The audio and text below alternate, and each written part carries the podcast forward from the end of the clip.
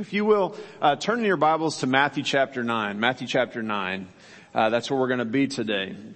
You know, one of my favorite uh, times of year is fall. Uh, we were going around our home group a couple weeks ago and saying, which season of the four seasons is your favorite? And uh, and I said fall is mine for a couple of reasons. Finally, you get a little cooler weather. Usually, um, hunting season starts, but I think it's actually built into my DNA as a farm kid. Uh, fall meant harvest. And harvest was kind of that whole culmination all year long you worked, you planted all the stuff out in the fields, you had to cultivate it, you had to get the weeds out, and finally you reached the end destination where you harvest and bring it all in. And so it was always an exciting part of the year. Now here's a picture of corn harvest. Uh, actually last Saturday, my, one of my brothers uh, texted me and said, hey, just so you know, we just finished our corn harvest for the year. It was one of the best they ever had. You know, so when things are like that, it's good, everybody's excited, um, and, and everybody's uh, celebrating. Something to celebrate. Well, here's another picture. Uh, I don't know if you can see this one as clearly. This is actually on the farm I grew up at. So one of my brothers climbed up the grain silo and took a picture of, of the combine and grain cart going through the field. So what happens is corn harvest ends and immediately they start into soybean harvest, which is what that picture is. And so, um, I think one of the reasons there's a lot of reasons, but one of the reasons I loved harvest so much and still kind of do is that it's that time of year when you know clearly this is the one thing we absolutely have to do right now.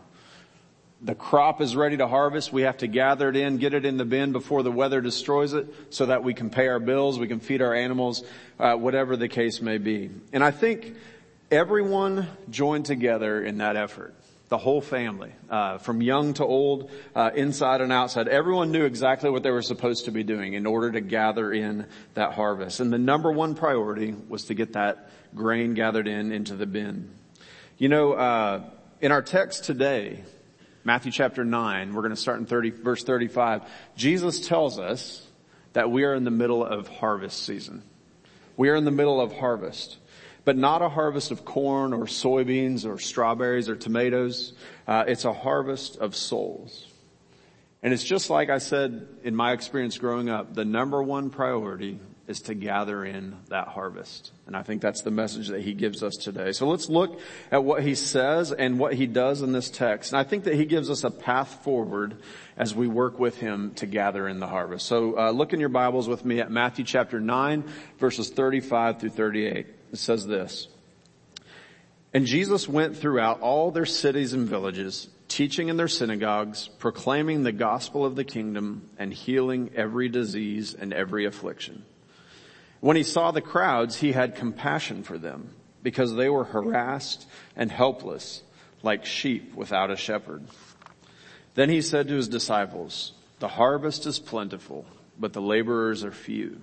Pray therefore earnestly to the Lord of the harvest to send out laborers into his harvest.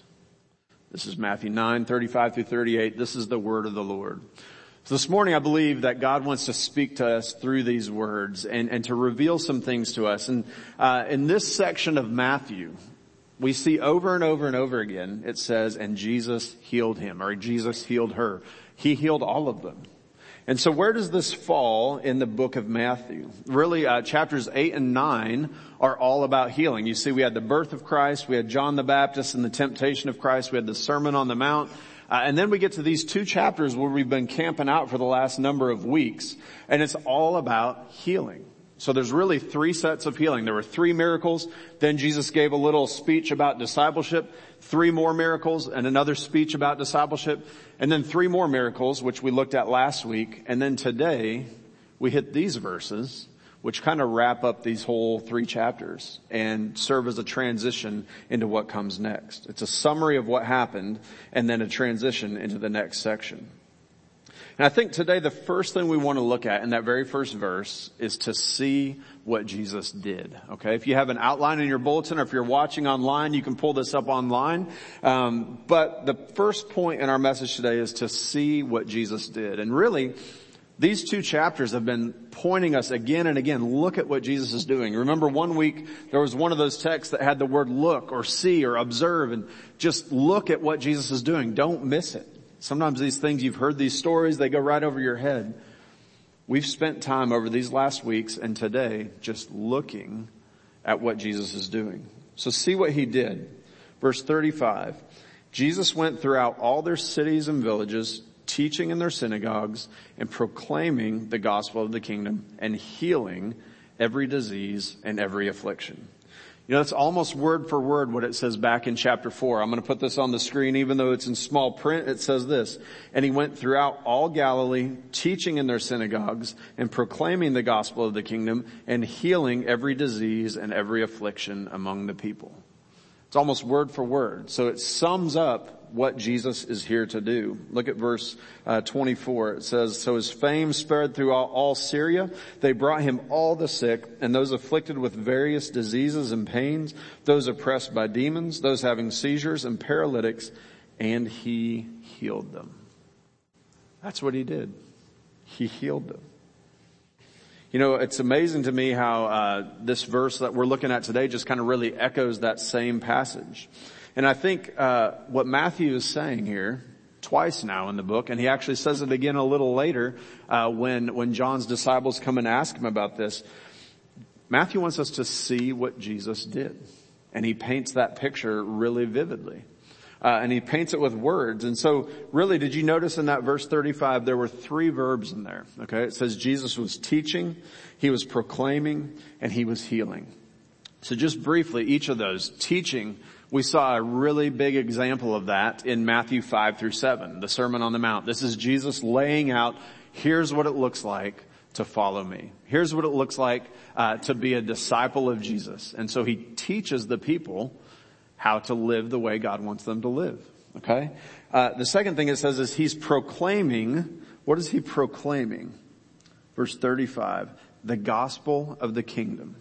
Proclaiming the gospel of the kingdom. Now, you could just look at that phrase and be like, that's, that's church language. It's, you know, he's proclaiming the gospel of the kingdom. But don't miss the significance of this, okay? Proclaiming, preaching the gospel of the kingdom basically mean, means he's making an announcement. He's announcing something that is not just for your pleasure or just because you might be entertained by it. The announcement he is making actually affects every human being who's ever lived including you and including me. He's announcing that a kingdom has arrived with his coming and the king is now here. And he goes into a little more later in Matthew what exactly the king does. But don't miss this. That's one of the main things he's doing in his ministry. He's announcing that everything is different. He's proclaiming this good news of the kingdom. But again, that word gospel means more than just good news that you like to hear. It's actually an authoritative pronouncement that your life and my life can be different because of this king who's here. And that is good news. And then the third thing we see that he's doing is healing. So he's He's teaching, he's proclaiming, and he's healing. We've looked a lot at these healings, um, and it's amazing. And if you look back at chapter 9, verse 33, after Jesus heals this man who was mute, the crowds marveled saying, never was anything like this seen in Israel. Never was anything like this seen in Israel. So, in other words, they're looking at what Jesus is doing. They're seeing what he did and what he has done, and it's amazing to them. Absolutely amazing to them. And what Jesus is doing here, I think, is not just showing us what he can do, He's showing us who he is. And that's the point of all these healing stories is he's saying, notice who I am. And we want to see what he is, uh, what he did so that we can understand who he is. You know, he's the king. He has authority to cast out evil spirits. He's the healer. He's able to heal broken bodies, paralyzed bodies. He's able to heal broken relationships. All that to say, He is God. Remember, I think that's what we see in these stories, and we see that strongly in one of those stories where He heals the paralytic, and before He heals his paralysis, He says, young man, your sins are forgiven. Only God can forgive sins. And so, as we see what Jesus did, we come to a realization of who He is. He's the King. He's the healer. He's our God. And I think that helps us with the second thing in this passage. The second verse really tells us that Jesus wants us to understand why he did these things. Why did he go through all these miracles? We need to understand why he did it. Verse 36, there's really two words in this verse that you want to notice. Two key words, uh, and they are in red on the screen. It says this, when he saw the crowds, he had compassion for them because they were harassed and helpless like sheep without a shepherd. I think those two key words help us understand why Jesus did what he did. Okay. Why did he come and do all those miracles? Why did he heal all those people? Why did he teach all those things? Why is he announcing that the kingdom is here? Well, it's because he saw the crowds and he had compassion on them. You see, Jesus wants us to understand why he did it. When it says he saw the crowds, you'll notice it says he saw that there was a problem. And I think that's the first step for us as well as we think about gathering in this harvest. See the problem that's out there. And so when Jesus sees the crowds, it says he sees that they are harassed and helpless. And therefore he has compassion on them. So he sees the problem, he has compassion on them, and then we'll see he comes as a shepherd to heal this problem. But here's a question. It says they were harassed and helpless. And so what does that mean? Uh, what does it mean that they were harassed and helpless? That's the problem that Jesus sees when he looks at the people around him. Harassed and helpless literally means that they were torn, they were thrown down, they were being abused by whoever is harassing them. And so of course you could say, well, they're, they're harassed and helpless because of their sickness. They're harassed and helpless because they're under the Roman occupation, these foreign um, invaders who are taking all their money and all their possessions and their property. But it's actually interesting. I think Jesus says what catches his attention more than anything is that they are harassed and helpless. They're being harassed by the people you would least expect them to harass them. And that would be the religious leaders. In fact, look back at Matthew 9 verse 34. It's on the screen. Uh, it says this, uh, after Jesus cast out those demons last week, it says, but the Pharisees said, he casts out demons by the prince of demons. In other words, he's not on our team. And it's really a fascinating thing in Matthew. You see the people who you would expect to welcome Jesus and accept him, the religious people, end up being the ones who become more and more hostile to him and become his enemies, end up being the ones who push to have him killed in the end. He healed them. We need to understand why he did this. And so when it talks about Jesus seeing the people as harassed and helpless, particularly by their own religious leaders, what are we talking about here? Uh, flip in your Bibles, uh, keep your finger in Matthew, but flip over to Ezekiel in the Old Testament. This idea of God's people or people being like uh, like sheep without a shepherd is not original uh, here to Matthew. So Ezekiel chapter 34, if you can find that. That's a, a couple of books past Isaiah, Isaiah, Jeremiah, Lamentations, Ezekiel. So Ezekiel 34, uh, Ezekiel was a prophet who came with a message and he said to, to God's people, he said, uh, he's actually talking to the religious leaders, okay, in Ezekiel 34 and he says this, the weak you have not strengthened, this is uh, Ezekiel 34 verse 4, the weak you have not strengthened, the sick you have not healed, the injured you have not bound up, the strayed you have not brought back. The lost you have not sought. And with force and harshness you have ruled them. Just compare that for a second with how Jesus comes and what does he do? It's kind of the exact opposite, isn't it? Verse five, so they were scattered because there was no shepherd and they became like food for all the wild beasts. Skip a little later in the chapter, verse 15. This is God saying, I'm going to fix the problem. Verse 15 he says, I myself will be the shepherd of my sheep, and I myself will make them lie down, declares the Lord. Isn't that a beautiful thing? God says, all these human shepherds who keep coming, they let you down. They harass you. They throw you to the ground.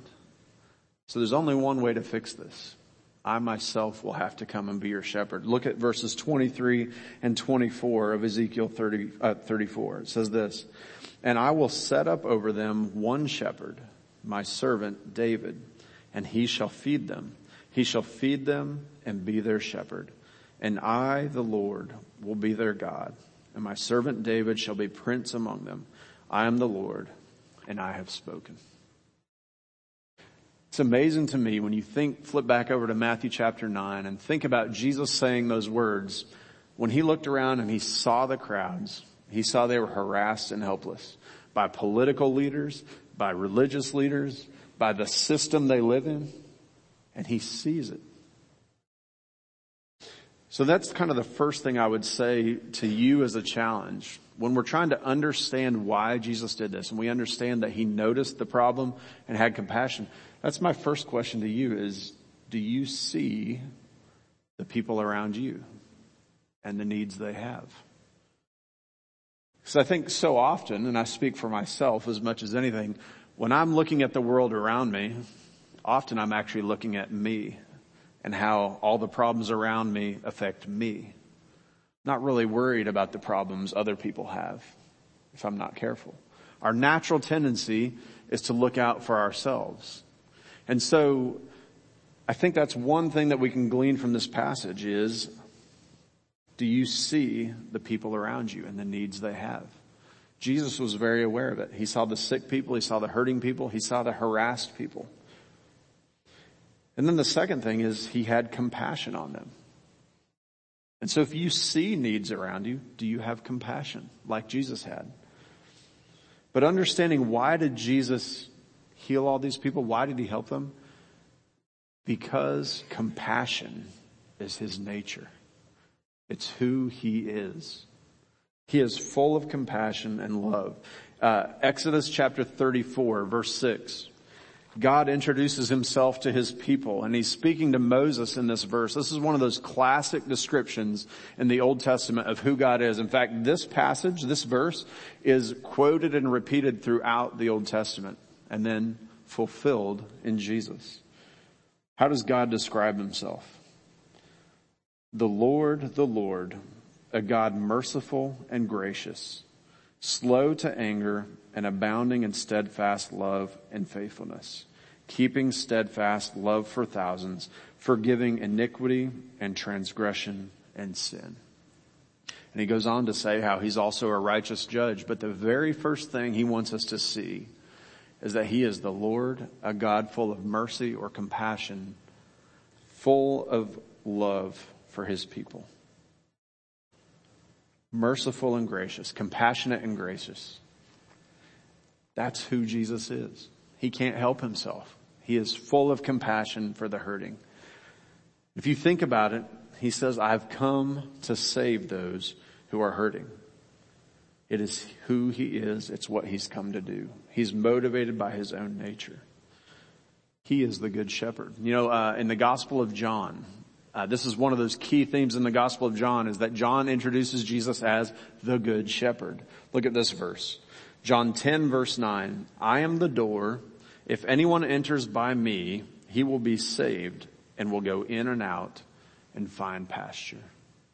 So Jesus sees these people any human who's harassed and helpless. And he says, I want to be your shepherd. I want to give you peaceful pasture. How do you find the good pasture? It says you go through the door. Jesus is the door. How can you be saved? It's only through Jesus. There's only one door into the good pasture. Enter through that door. Um, yesterday, I was actually doing some work out in a pasture in, in my yard and uh, I was driving in and out of this field and uh, this, we have this one miniature pony that lives in the field. His name's Charlie. Charlie horse, okay? So Charlie lives in this pen and he's eaten all the grass down. Well, right outside his pen is this huge pasture full of lush green grass. The grass is greener on the other side of the fence, literally. But there's no fence around that pasture, so we can't let him out. Well, I left the gate open. So what do you think Charlie did? He went through the gate to get to the green pasture. Now he was doing the wrong thing. But what Jesus tells us is, I want you to come through the door. I'll give you more and greener pasture than you could have with anything else you're pursuing. He is the good shepherd. Do you know the good shepherd? Here's another verse. This is not 10:9. It's a little later in the chapter, uh, so that's a misprint. But he says, "I am the good shepherd. The good shepherd lays down his life for the sheep." So how does he invite us into this pasture? How does he open the door? It's by paying the penalty that only he could pay. Only he could pay the penalty for sin. Only he could be the, the good shepherd and open up that door and say, anyone who trusts in me can enter in to my rest. You know, the world, as Jesus says, is full of lost sheep. And the shepherd came to save them. So my question to you this morning is, do you know the shepherd? This is why he came. Because he loves you and has compassion on you. He says, I want to offer you salvation. I want to offer you forgiveness of sins and eternal life. All you have to do is trust in me alone. Do you know that shepherd? Because see, as Jesus says, these sheep were wandering without a shepherd. They were harassed and helpless. But here's the funny thing that you learn about livestock is that sometimes livestock are wandering and they don't even know they're wandering. They think they're doing what they're supposed to do, but they're wandering and getting lost even worse. And so you might be here this morning as a lost sheep and not even know that you're wandering. And I would tell you this, if you have not trusted Jesus, asked Jesus to save you, then that puts you in that category of a wandering sheep. And Jesus says, I am the good shepherd and I have laid down my life for you. Do you know him? If you don't, tell him today. Trust him today. That brings us to the third point of this message though, and it's in those last two verses. Not only just to see what Jesus did and to understand why he did it because of his nature, uh, but to embrace your part in his plan. So these two verses, verses 37 and 38 say this. Then he said to his disciples, the harvest is plentiful, but the laborers are few. Therefore, pray earnestly to the Lord of the harvest to send out laborers into his harvest. So I think what Jesus is calling us to do here is to say, is to recognize that we have a part to play in this. And not just to say, okay, I'll, I'll get to it later. But no, he's saying embrace your part in this plan. Embrace your role in this harvest. And I think as you look at this picture that he gives us, this idea of a harvest, you don't have to have grown up on a farm to understand this metaphor. We can all understand it. I think the question is, do you see what Jesus sees? Remember, he saw those crowds. But here in this verse, he says, there's a harvest of people who are just waiting to be introduced to the one good shepherd who can give them peace, green pastures, and still waters. It's a metaphor for eternal life with him, satisfaction in him alone. Do you see what he sees? Because I think when Jesus, here's a picture, when, when Jesus looks at the world, he sees a world that is ripe for harvest, just ready to be picked, ready, ready to be gathered in.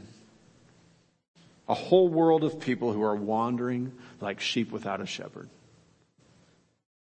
But he also sees, here's another picture, he sees what's a labor shortage. And if you've ever seen a field uh, that didn't get harvested on time, so this is a picture of a tomato field uh, where the, the crops rotted on the vine. Okay, there was no one to go out and gather them. We all understand this idea of labor shortage these days, right? How many of you in the last year have gone to the grocery store and the shelf you went to look at was empty? There wasn't, there was something there you didn't want, or that was not there that you did want. You know what I mean? Um, the, the point is, there's a labor shortage right now. Some of it's on the farms. They don't have laborers to go out and harvest in the stuff. Some of it's in the packing plants. They don't have workers uh, to, to process it to get it to the grocery store. But the bottom line is this, if there's no laborers, the harvest can't be completed. No workers means no harvest. So do you see what Jesus sees? He sees a world full of people who are waiting to be gathered in, waiting to meet their shepherd. That's the first step. Do you see that the harvest is ready? That's what he wants us to see. But then the second thing is, do you want what Jesus wants? Jesus says, my desire is that we gather in this harvest, that there's no soul left behind, that we gather it all in, that there are many, many workers uh, to do all this. The number one priority is to gather in the harvest. You know, that's why Jesus came. That's exactly why he came. A little earlier in the chapter, uh, back in verse 13, in one of those discipleship speeches that Jesus gives, look at the end of verse 13. Jesus says, for I came not to call the righteous, but sinners. In other words, he says, the reason I'm here is to reach out to people who are lost and introduce them to myself so that they can trust me and be saved for all eternity. Introducing people to Jesus, helping them to follow Jesus is what it means to bring in the harvest. And that's why Jesus came. That brings us to the last question here is will you do what Jesus asks you to do in this passage? Will you do what he asks you to do? Because you might see the need and you might even feel in your heart that I want what he wants. Uh, I want people to be saved. But Jesus says you play a part in this harvest. You play a part in bringing in these lost souls. What does he say here? The harvest is plentiful, but the laborers are few. Therefore, pray earnestly. Pray earnestly. So the number one thing that Jesus asks us to do, isn't this interesting? He doesn't start with saying develop a strategy and go out and, and tell everybody. He says before you do any of that, this has always struck me. If, if, if there's a shortage of workers, you would think Jesus would say, uh, the laborers are few, therefore get out there and do your job. Well, he does say that, but first, he says, pray earnestly to the Lord of the harvest. Depend on Him. In fact, he says prayer is the number one tool. If you're going to go out and bring in the harvest, you begin with prayer. You know, uh, my brothers out there with their harvest of corn and soybeans, they could go out and try to harvest all those thousands of acres with like a scissors and a, and a wheelbarrow, couldn't they? They could try. But that's not the right tool for the job. In fact, they wouldn't get the job done if they did it with the wrong tool. I think that's what we do sometimes. We try to do this whole task of reaching the world and we ignore the most important tool. And God says that is prayer. We need to depend on Him, ask Him for help, pray for people by name, and ask God to bring in the harvest. Ask God to raise up workers to go out into the harvest. Uh, there's a quote uh, from a, an evangelist, R.A. Torrey. Some of you may have heard his name. He's not a really well-known evangelist. He was the president of Moody Bible Institute around the turn of the of the 20th century. He preached at Moody Church, and and then I think helped found Biola College in California. A gifted evangelist who shared the gospel with thousands and thousands of people in the U.S., Great Britain, and around the world. And God used him. But what did he say? He says the most important human factor in effective evangelism is prayer. Every great awakening in the history of the church from the time of the apostles until today has been the result of prayer. There have been great awakenings without much preaching, and there have been great awakenings with absolutely no organization. But there has never been a true awakening without much prayer. You know, if we know, brothers and sisters, that this is how God has worked in the past, and this is the way that Jesus tells us to do the job, why would we think we can do it without prayer? I would ask us again as individuals and as a church to commit yourselves to praying for the lost, not just here in Covington, but around the world.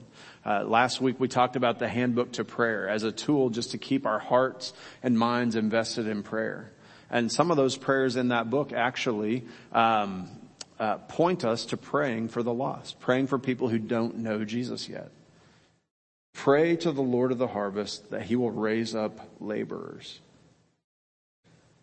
So that's the first thing is to pray. But then also, I think the second thing that Jesus is asking us to do, and are, are you willing to do what he asks you to do, is to go out and work, labor. What does he say? Raise up laborers for the harvest. In other words, it does require work and effort to share the gospel. First of all, pray that God raises up these people. But here's the thing. You have to realize that you, as a faithful follower of Christ, are part of the answer to your own prayer. Because Jesus says that if you know me and if you follow me, then I want you to go out and be my witness, be my uh, disciple and make other disciples. This is too good of a message to keep to yourself.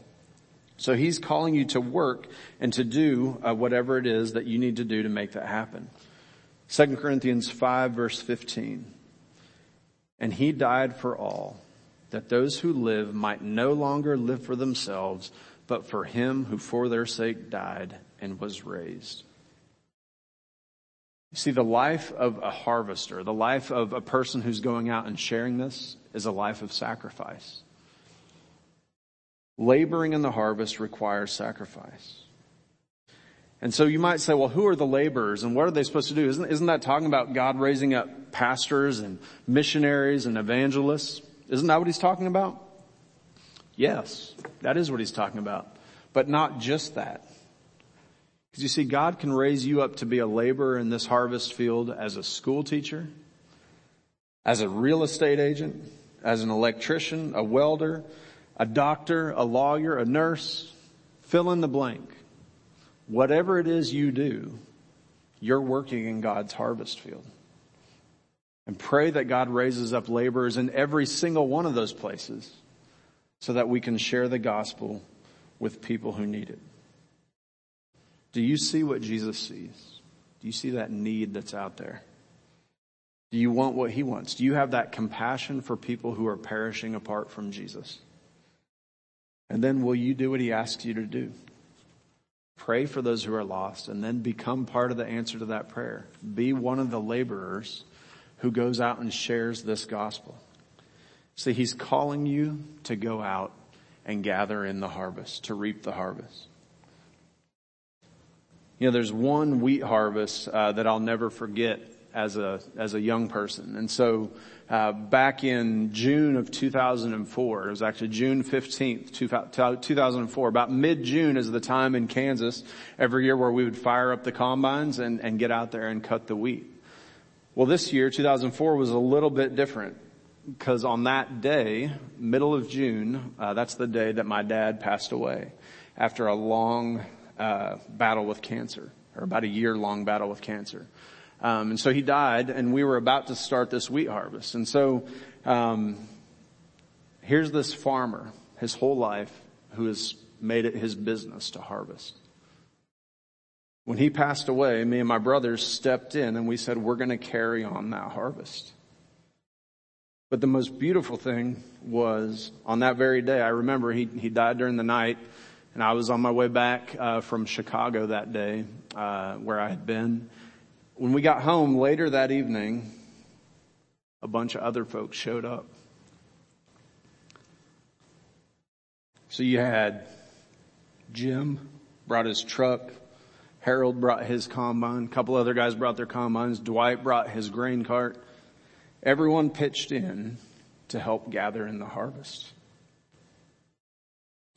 You know, we all worked together to carry on the work that was left to us. And it was a beautiful picture of those fields being ripe to harvest and people stepping in and working together and doing the job that needed to be done. You know, Jesus says the harvest is plentiful, but the laborers are few.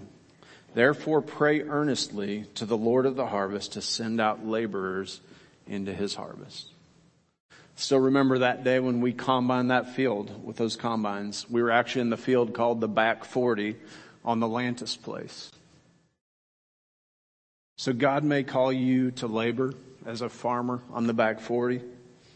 He may call you to Highway 40. That's where I live, out right off Highway 40. May have nothing to do with the number 40.